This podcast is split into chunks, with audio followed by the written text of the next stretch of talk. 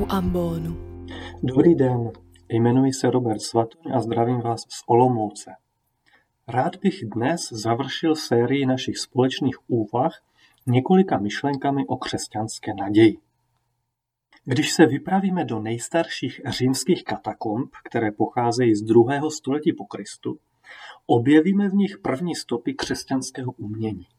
Kromě maleb, které zpravidla zachycují biblické motivy, se v těchto starokřesťanských pohřebištích setkáme zpravidla se symboly, které nám dodnes dosvědčují víru našich předků.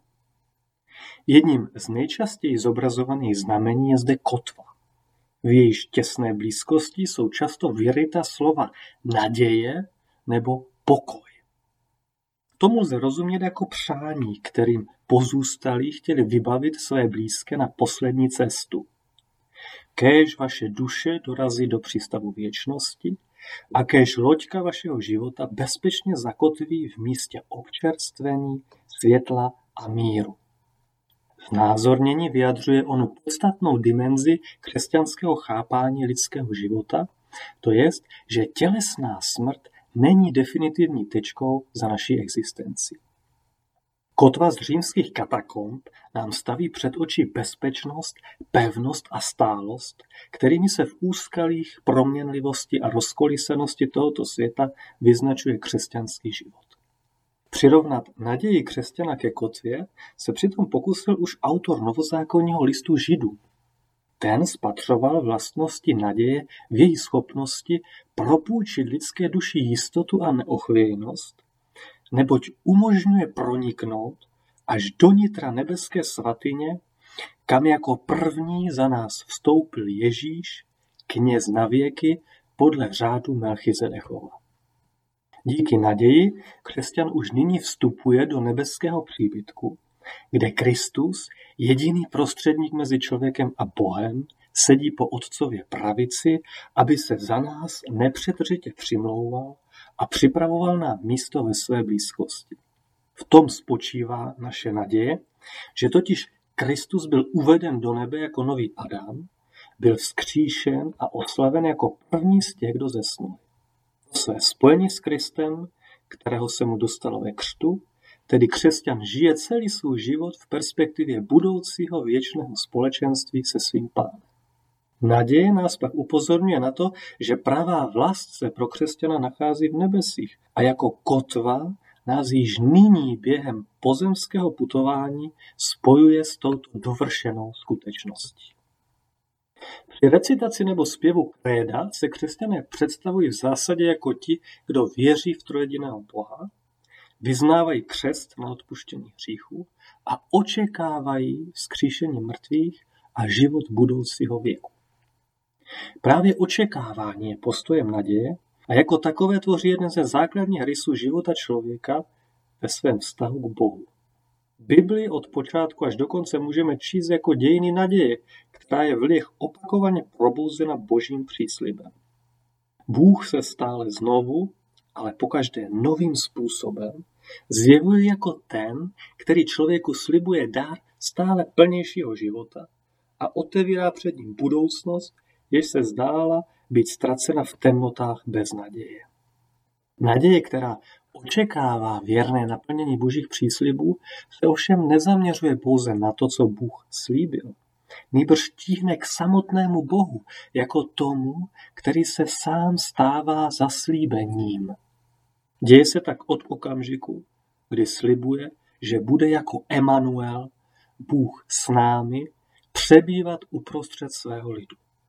Tento slib se již stal skutečností v okamžiku poníženého Kristova vtělení a definitivně bude potvrzen na konci času, až syn člověka přijde v oblacích z moci a slávou svého Otce. V čase mezi těmito dvěma Kristovými příchody se rozprostírá křesťanská naděje. Ta už se opírá o jednou provždy Kristem vykonané dílo spásy, ale současně teprve očekává, až toto dílo dojde svého konečného a univerzálního naplnění. Permanentním vnitřním naladěním křesťana je tudíž očekávání, které však v žádném případě neznamená nečinnost, strnulost a otupění. Naopak, Toto očekávání znamená exodus do noci, podobný výjití panen, které s lampami vyrážejí naproti svému ženichovi, zatímco jim on sám jde v ústrety. Podíváme-li se znovu na kotvu vyrytou do stěn dávných katakomb, zjistíme, že svým tvarem nápadně připomíná kříž. Tento fakt nás přivádí k poznání, že zdroj křesťanské naděje se nachází právě v Kristově kříži, který je rozpřažen mezi nebem a zemí, mezi časem a věčností. Vždyť Kristus vstoupil právě na Velký pátek do posvátného prostoru za chrámovou oponu, aby tam jako nejvyšší velekněz v tento den smíření přinesl oběť, která zahladila všechnu lidskou vinu a navždy spojila zemi s nebem, člověka s Bohem.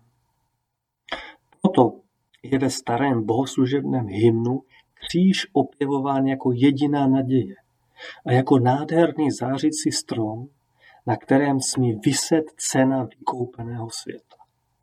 Tak stojí kříž s novým Adamem, ponořeným do blaženého spánku uprostřed ráje a voda, která z něj vyvěrá, je zřídlem naděje plného života pro celé stvoření. V Kristu Bůh vyslovil své ano ke všem svým zaslíbením, jak říká apoštol. A jeho oběť na kříži umožnila doufat v jejich naplnění. Proto je teologie naděje teologií kříže.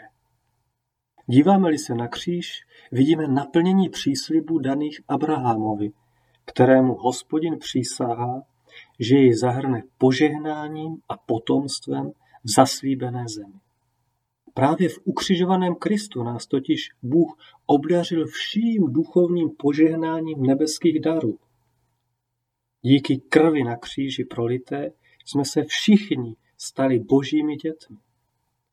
A král židovský nás ze svého golgotského trůnu převádí do nebeského království. Noc kříže neústí do zoufalství. Nýbrž v ní na stromě života vyrůstá poupě, které je pro básníka Charlesa Peggyho obrazem naděje. Ještě naposledy sestupme na místa odpočinku první generaci křesťanů, abychom viděli, že spolu s kotvou, mající tvar kříže, je zobrazen často i námět ryby, která je nejen šifrou, skrývající v sobě vyznání Ježíše Krista, Božího Syna a Spasitele, ale která v sobě ukrývá tež význam eucharistický.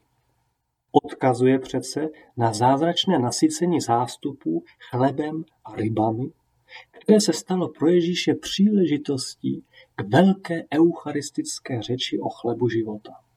On je novou manou, která se stoupila z nebe, aby ti, kdo z ní budou jíst, nezemřeli. On se zjevuje jako živý chléb, který dává život světu.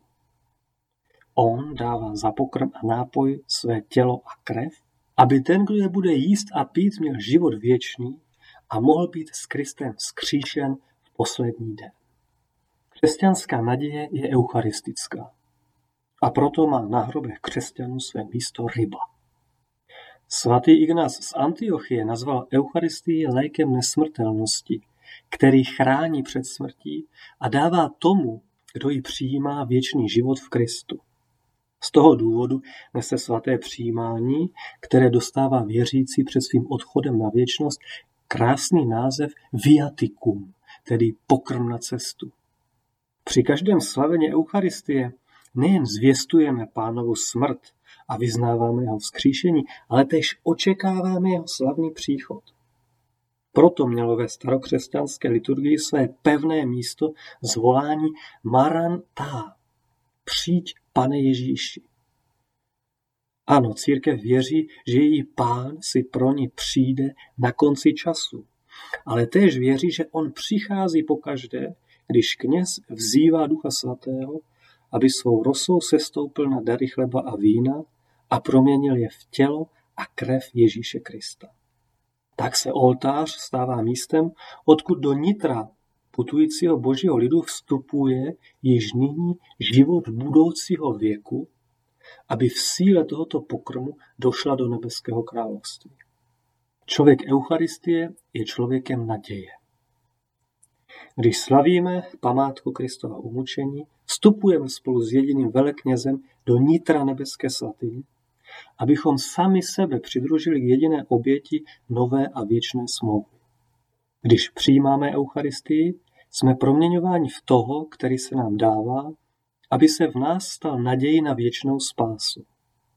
Kristus sám v nás díky Eucharistii posiluje touhu po svém království.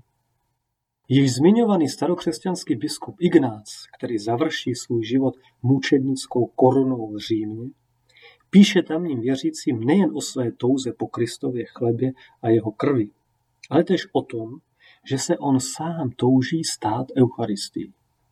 Jsem boží pšenicí a zuby divokých šelem mě rozemelou, abych byl čistým Kristovým chlebem. Život křesťana je svědectvím o naději, která v něm přebývá a která očekává Kristův slavný příchod, skříšení mrtvých a život věčný. Tato naděje se v našem srdci stává hlasem, který není umlčen ani mučednictvím. Přijď, pane, a neprodlévej. Podcast u Ambonu pro vás připravuje Fortna. Slovo na všední i sváteční dny najdete každé pondělí a pátek na Fortna EU a na Spotify.